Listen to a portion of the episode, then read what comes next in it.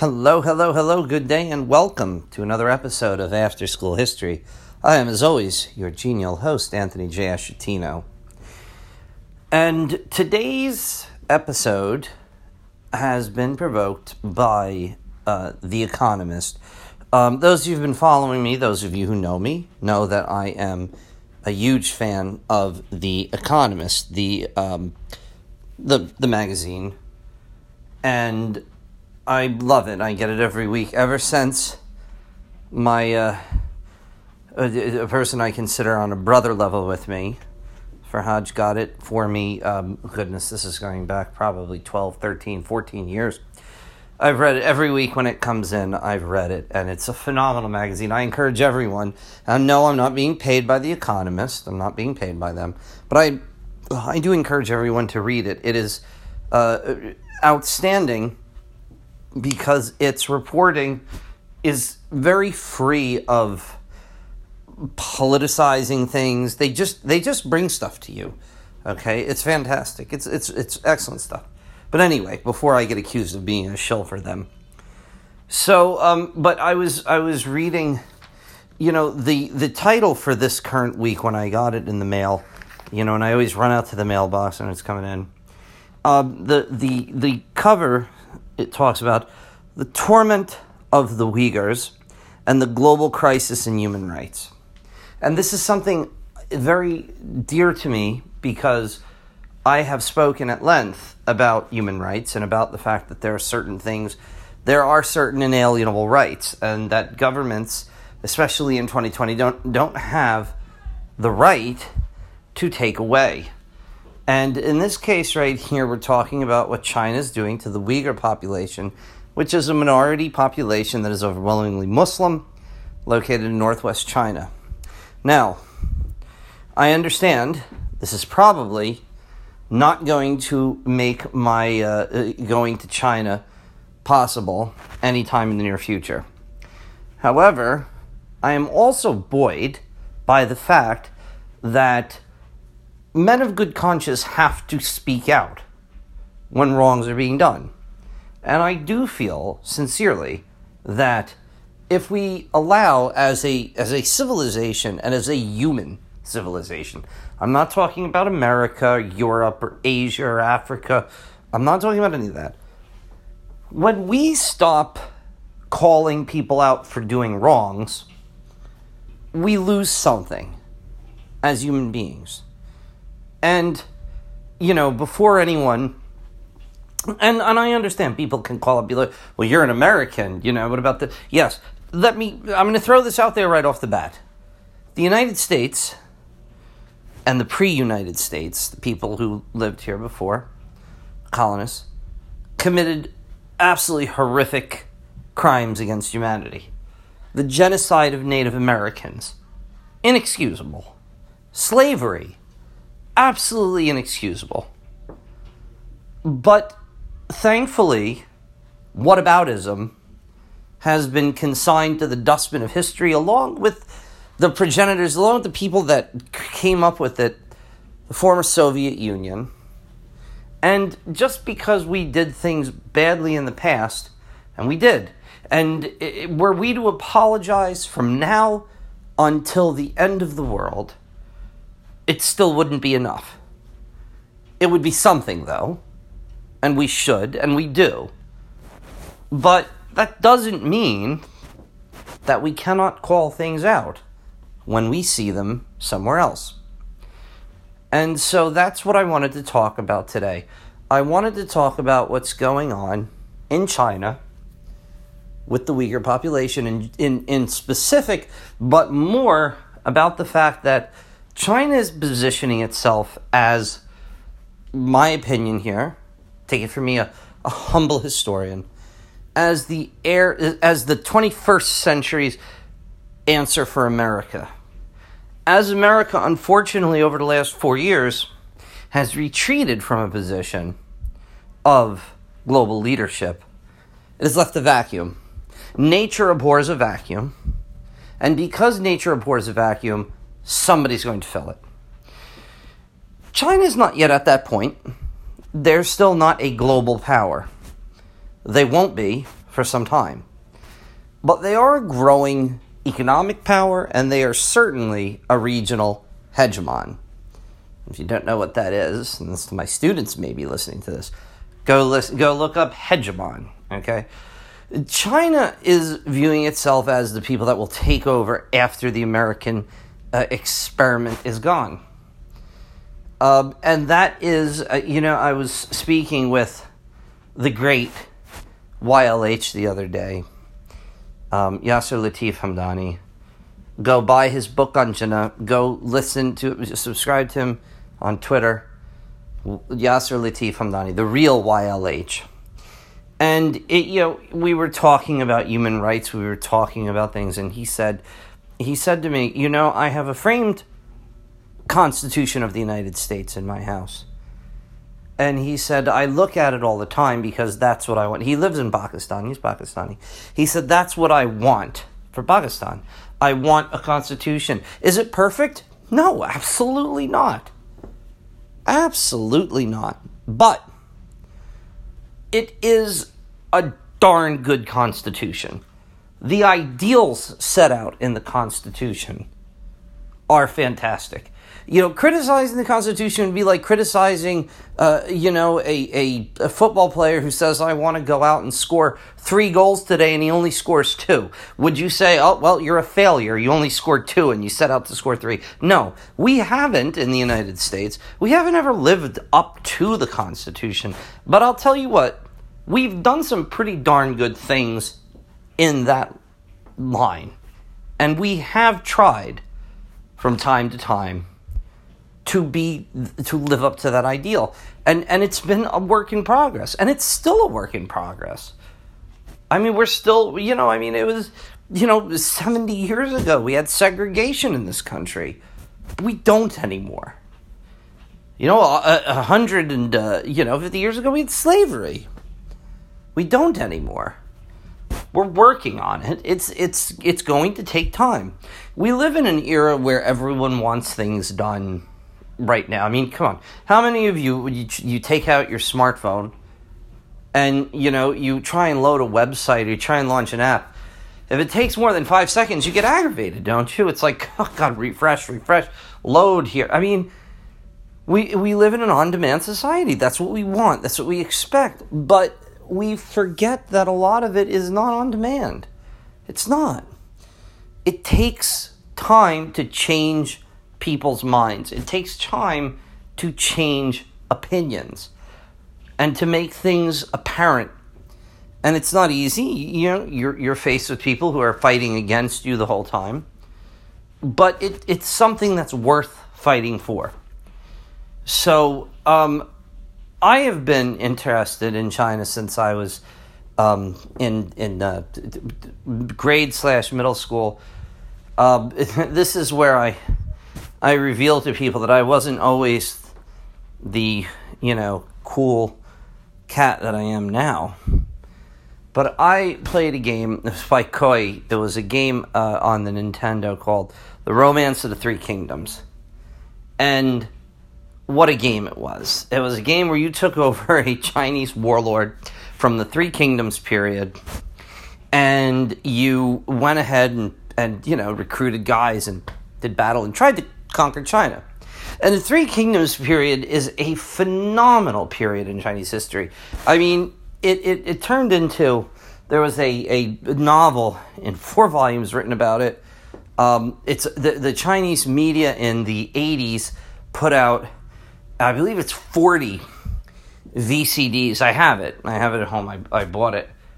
Uh, it was a major undertaking. I mean, like, you know, we're talking about hundreds of thousands of people involved with this stuff, most likely uh, about what happened, and and these these characters, you know, Cao Cao, Liu Bei, you know, Lu Bu, uh, Deng Xiao, uh, famous characters. Some of them heroic, some of them villainous. Okay, but I mean, there are the stories behind it. You know, I fell in love with it because I started looking. This is before the internet, so I actually had to go and and read up about this stuff in this place called a library. So for you boys and girls of a certain age a library is a place where they have books and encyclopedias. An encyclopedia is a book uh, set up by uh, volumes that has you know, it's like Wikipedia but in paper format, and you don't get to edit it. Okay, please don't ever edit things. Don't come in there with like a you know sharpie and start editing things. But and I, I was fascinated. I loved it. It was it was great, and I learned so much about Chinese history and about the characters that were there and the heroism. And you know, it was, it, you know, guys like Zhao Yun fighting um, with Liu Bei's son under his arm, you know, holding off the enemies, fighting with one hand because he was protecting him. And you know the the the, the Peach Orchard um, Treaty where uh, Zhang Fei and Guan Yu and Liu Bei swore to become brothers with one another. I mean, come on, how how awesome is that? You know, it, it's fantastic. You know, it, it really is. And I've always wanted to go to China. I wanted to go and visit some of these places where these events took place. Probably after today, I won't be able to. I'll be arrested if I go in. But you know what? That's just the price of uh, of doing the right thing sometimes. So there's a lot of other places in this world that I'll probably, you know, believe me, they wouldn't be the first ones to uh, to not let me in. But anyway, what's going on in China right now with the Uyghurs are they are committing a cultural genocide against them this is straight out of 1984, the book. If you haven't read 1984, stop whatever you're doing, put it down, and go read 1984. It's online. You can actually access it online through a couple of websites, the text. Better to have the text in your hands because it's much it's a tangible thing. You have it. read it. Okay? Um, it, it worse comes to worse, and you can't. There's a movie which is very close to to what happened. Not exactly. They take some of the stuff out, but um, in in China right now, what they're doing is they are attempting to erase these people, and by that I mean the following. First of all, uh, because they are Muslim, they are being anyone that any man that has a beard something that Muslim men are encouraged to do, is targeted. He may be abducted and put into a concentration camp, or, I'm sorry, re education camp. The Chinese claim that they are, the, the government of China, and by, by all means, I'm not speaking about every single Chinese person. If you're Chinese, please don't think that I'm talking about you in particular. I'm not pointing the finger. I'm pointing the finger at the Chinese government. Okay? I'm pointing the finger at the current government, the regime that is in power in Beijing. Uh, but they're putting them in these camps. They're they're forcing them to shave. Anyone that admits that they're religious is beaten. Uh, they claim that they're doing it as a re-education to to get them and to, to be healthy, happy citizens of China. This is a bunch of malarkey. I would say other things, but I know there are young people listening to this podcast. So substitute what you will for that. Um, children are taken away from their parents intentionally. Young women are being suggested, and I'm putting the quotes up if you can't see them, suggested to marry non Uyghurs. They're being suggested to marry Han Chinese uh, in order to basically breed out. It reminds me of that opening scene, well, not the opening opening scene, but in the beginning of the movie Braveheart. And again, if you haven't seen that, just go watch the damn movie already for crying out loud.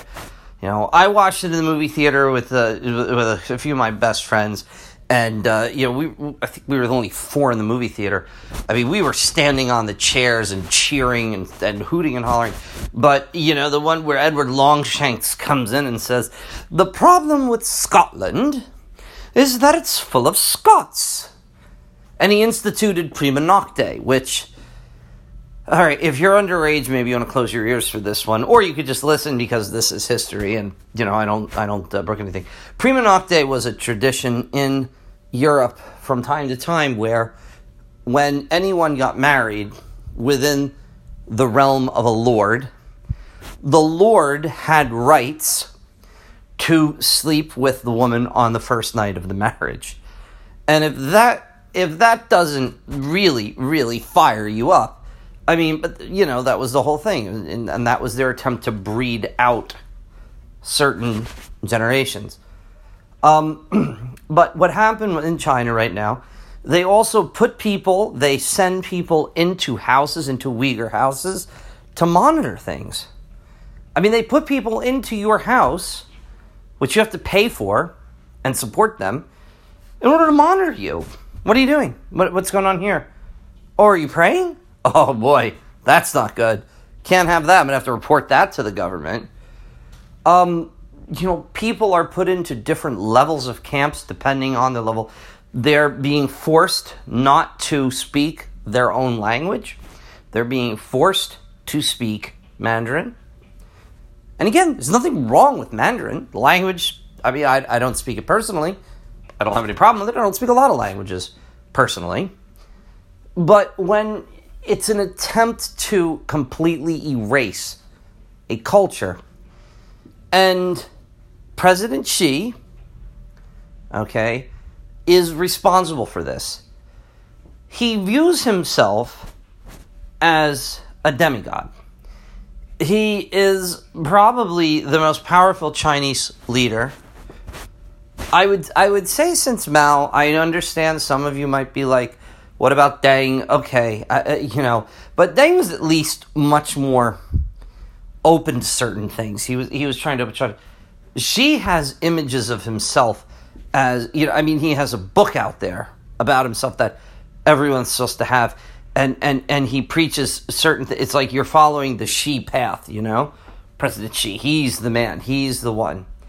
I mean, for God's sake, you know, and it's one of the things I always say to people and to my students, and I'll say this to anyone be extremely wary of the man or woman who cannot laugh at themselves. I laugh at myself all the time. I laugh. My students make jokes about me. I mean, they're they're not they're not you know they're not, they're not ridiculous jokes, but they're funny. You know, I mean, I, when I was teaching in the high school, they used to make jokes about my height all the time. I'm only five foot five, okay? They used to make jokes about that, and I used to joke back. and used to be like, "No, but I mean, like, come on, you got to come up with something more than just a height joke." I've heard that a hundred times. You know, they used to make jokes. Oh, you look like you know this person. Oh, blah blah blah. And I used to laugh about it. Okay, it's funny. You know, I mean, it's it's good humor. This is a man who has essentially put a ban on Winnie the Pooh. Winnie the Pooh, after people said that he looked like him. It reminded me of back in the day, the former president of Egypt, Hosni Mubarak. There's a cheese out there. Some of you will know this cheese from other countries. Americans probably don't, but from other countries you'll know this. La vache. Okay, the laughing cow cheese. If you if you're not if you don't know it, go look it up. Go look up laughing cow cheese. Okay, came in little wedges. I forget there were like eight or nine wedges or ten wedges in the in a round thing. But anyway, the, the running joke in Egypt was that President Mubarak looked like the cow that was on the cover, the laughing cow, because that was their thing. It was a cow that had was smiling and laughing, and after that President Mubarak like all but banned the cheese from the country. Okay, these are the signs of an authoritarian. You can't take a joke. You won't take a joke. Everything has to be that you are perfect. You are flawless. You are spotless. Um, if you ever look at any in, in any authoritarian regime in the world right now, look at the pictures of their leaders everything is blemishless. There are no there are no beauty marks, there are no there are no pimples.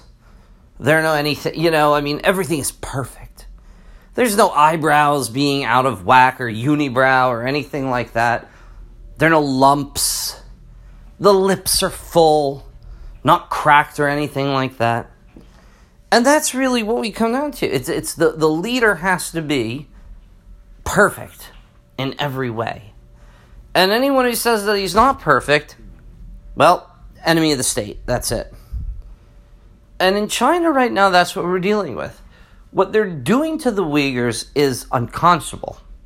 They are trying to annihilate an entire an entire uh, race of people.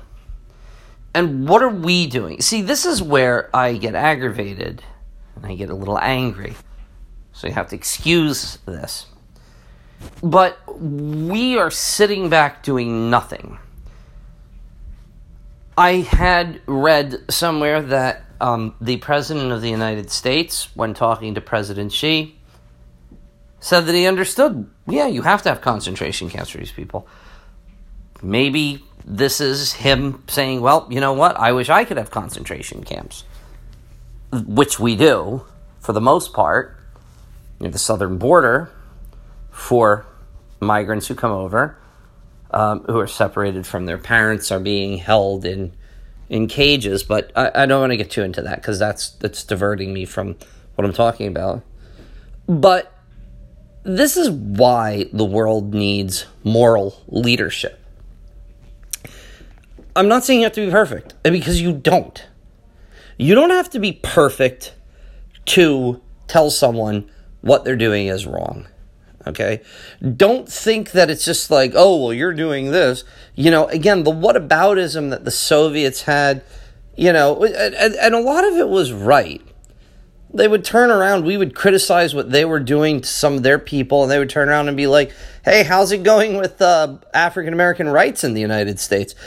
And they were they were right on that, but at the same time, it was not a legit that's not a legitimate counter argument. You cannot tell someone a, a counter argument to something is not well you're also doing something wrong. That doesn't mean anything. You're still doing something wrong. So, you know, if China wants to turn around and be like, wow, that's really cute, the United States talking about, you know, killing off a people or something. hey, how did the Native American thing go? Well, it went terribly. It was a it was a stain on the soul of this country. But it doesn't mean that what you're doing to the Uyghurs is okay because of that. And it certainly does not mean that we don't have a right, and in fact, an obligation, a moral obligation, has nothing to do with religion. We have a moral obligation to speak out about what is going on and other countries have to as well. And you know, one of the problems here is that you know, go go try and buy something that doesn't say made in China. Okay? That's a problem. Because of all of that, because of the money that's being made, so many corporations are making billions and billions of dollars because of China. And again, it's not that the average Chinese person is doing this. The average Chinese person isn't over there in northwest China in uh, Xinjiang, you know, going after, you know, uh, the, the Uyghur people. They're just like everyone else. They're they're worried about things like potholes in the road. They're worried about what their kids scored on their test. You know, this is this is the crazy thing. It says stop. You know, people need to stop trying to paint an entire culture, an entire country with one broad brush. In the United States, I mean, the average middle class American has much more in common with the average middle class Chinese person than they do with someone, you know, a superstar, a sports superstar in America, even though they're both American. Why? Because, you know, they can't relate to that. They can't relate to that. You know, if, if I make, uh, you know, 80000 a year or 70000 a year, I can't relate to someone who makes $100,000 a week. I can't. They live in a different world than I do. But there are some things that you can relate to. And like I said, that is the sense of, of, of a moral consciousness. Saying that some things are wrong and they have to be called out. You know, in the United States, thankfully, although it took a long time, people started calling things out as wrong. That's why we are where we are now. Because at one point, people looked at segregation and said, this is wrong. We shouldn't do this. We shouldn't have this. And they stood up. And these weren't Republicans, Democrats, you know, socialists, fascists. These were average people in America coming together and saying, "No, this is wrong because it's not. It's it's there's there is there are things that are just morally wrong. It doesn't matter what religion you are. What's wrong is wrong, and we we sensed that, and we came together, and we ended up overturning these laws. And with China, it doesn't matter what you believe as a religion. It doesn't matter what country you're from. We need to speak out about this and we need to call out the government of China and say what you're doing is horrific and you need to stop. And I mean, I could go on and talk about, you know, North Korea, where I was reading the other day that you know, prisoners in their concentration camps are being treated worse than animals. I mean, you know, it's too bad they don't have oil, otherwise, we'd be over there right now, okay, and we'd have liberated and freed and emancipated and all this other stuff.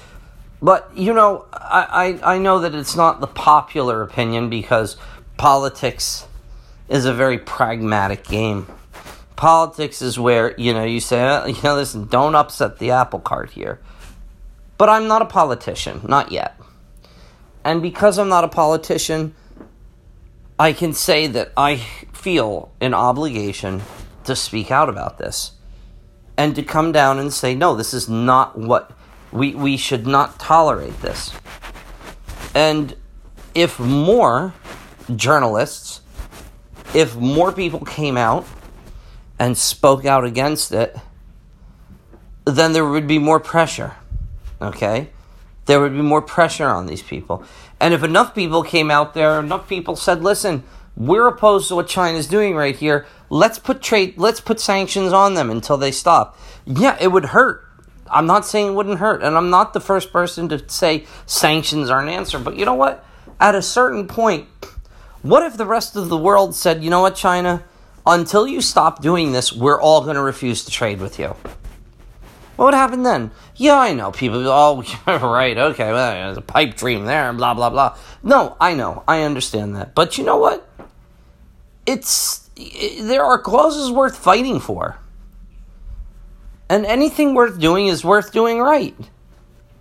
So if you're going to call someone out on what's going on morally, call them out and call other people out. Be like, okay, yeah, you want to keep trading with these guys because they're doing things like they're sterilizing women, which is going on. They're sterilizing Uyghur women. They're intentionally driving the birth rate down because they want to uh, either assimilate or annihilate these people. But no, no, no. Listen, that's fine. you got that shirt for nine ninety five. Man, that totally makes it worth it. That you know what was that? You know, the, the latest uh, technology thing? No, no, listen. What what's killing a couple of hundred thousand people if it means that I can get, you know, something for a little cheaper, you know, at Best Buy? No offense to Best Buy. But that's where we're at. And I think that one of the main problems we have no leadership right now. The United States, since World War II, has been the leader of the free world. Hasn't always done the right thing. Has done a lot of really bad things, in fact. But compared to other countries, you know, the old saying, uh, I, I, forget who, I, off the top of my head, I forget now. I should have written it down. But uh, the one, the one, uh, you know, Stormy said, you know, if there is only going to be one superpower, thank God it's the United States of America. Because no matter how badly we have performed sometimes, and God knows we have performed badly, it's still the, the ideas, it's there. And if people live up to these ideas, these ideals that are set out in the Constitution, we have some really great stuff to offer. And it will be good for people. And it will be good for the world. So, like I said, I am. Um, one day I would love to visit China. I would. I, I, I really want to go to a couple of places.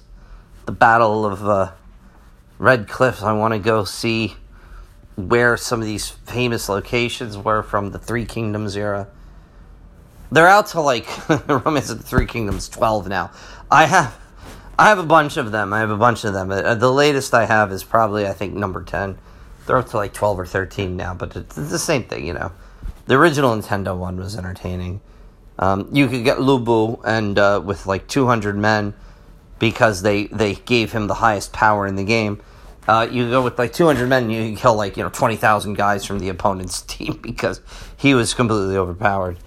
But you know, I wanted to just say that you know this is something that we need to address, and I'm calling out now for people, for all people of good conscience. I know people listen to me from many different countries in the world.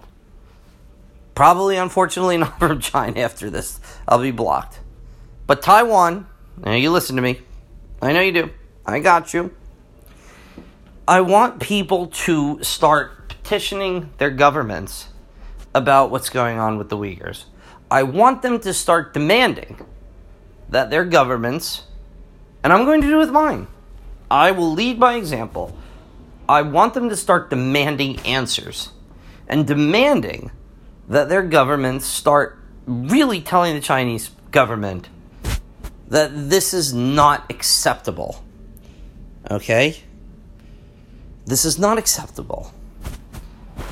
And all of these great, you know, China has contributed so much to history, so much to culture.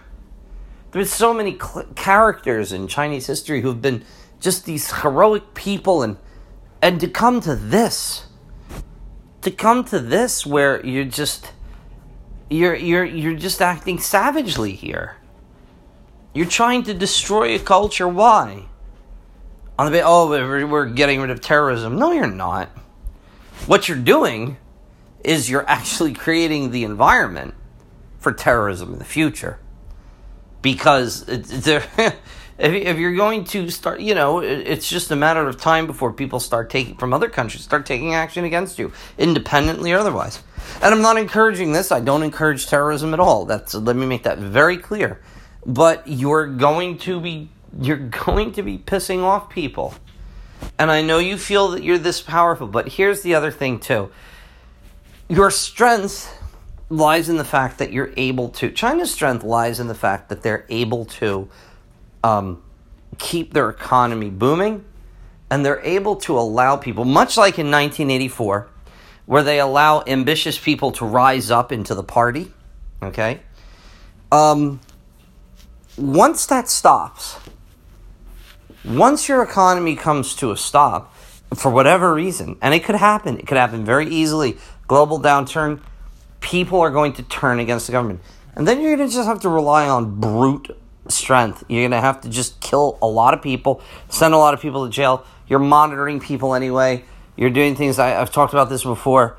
China has a thing where it's like if if you don't follow someone, it's like how you don't follow some. You know, if you don't if you don't give a like to someone on the government, you know your uh, your social credit score goes down. Not credit score, your social credit. So when you want to get into a good university, it's like, well, have you liked everything President Xi has said? Oh, oh, you didn't.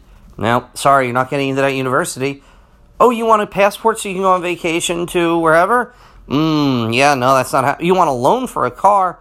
Man, you know what? There were 12 Communist Party things that came out there, and you you didn't like any of them. So, you know, you can go and ride your bike somewhere.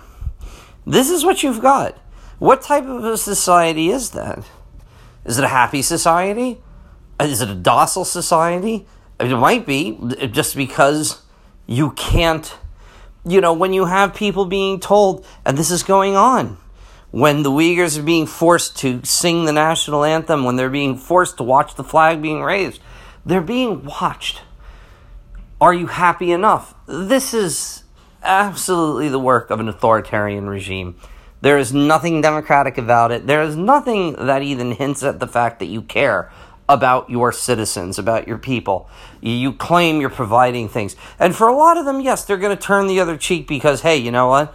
I'm doing okay. You know, that went on in Germany too in the 1930s.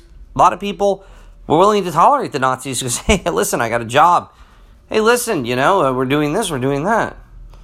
It never ends well. I will tell you, it never ends well. And I know that I'm not expecting people to rise up in China. I mean, goodness gracious, I'm not encouraging that. But what I'm saying is that, please, just think about, and, and for people around the world who are not in China, think about what you're doing. Think about what you're buying. Think about what you're saying. And tell your governments to speak out about this. It is horrific what's going on with the Uyghurs. And again, I would encourage people to go, you know, if you don't have a subscription to The Economist, you get one, borrow one from someone, read up on the Uyghurs, okay? In the current edition, it's on uh, uh, page 35. I'll tell you that. I have it right here. October 17th, the edition. Page 35. Read up on the Uyghurs. And uh, for President Xi, on the off shot that you are listening, but you're probably not, but just in case you are, um, I actually looked something up and I and I was working on it before, and I'm going to give it my best because it's one of my favorite characters from the Romance of the Three Kingdoms, uh, the character of Liu Bei, and Liu Bei was a he was the only one who was really of all the different characters he was very moral and he was very big on like doing the right thing no matter what the cost might be. He was he was a, a you know a, a, a, a character who didn't put his own needs ahead of his own people. Um, a heroic character. I mean, unfortunately, he ended up losing out at the end. But you know, the bottom line is that he's the type of person. If you look at his life, that uh, you know you would want. You would want someone you love to emulate that. You would want your children, your leadership. If we had leaders like Liu Bei, we would we would be a much better civilization. Okay? And my message to President Xi is Ni bushi Liu You are no Liu Bei. In any case, um, I'm going to leave you all with this. Uh, I hope that everyone is doing well and staying safe these these days. And please, if you have any comments, suggestions, contact me. Follow my Instagram, follow you know Twitter, um, or send me something over Anchor. And if you like this podcast, please send it to other people. Tell other people about it. Send it to politicians wherever they are, whatever country you're in. I'm in like 30 countries now. Send it to your politicians. Tell them to listen to this and tell them to contact me if they have any problems. Okay, I'm more than happy to uh, to talk to them. Anyway, I will speak with all of you, my loyal listeners, next week. In the meantime, as I said, please be safe and go do what you can to make this world a better place for every single person living here. Bye bye.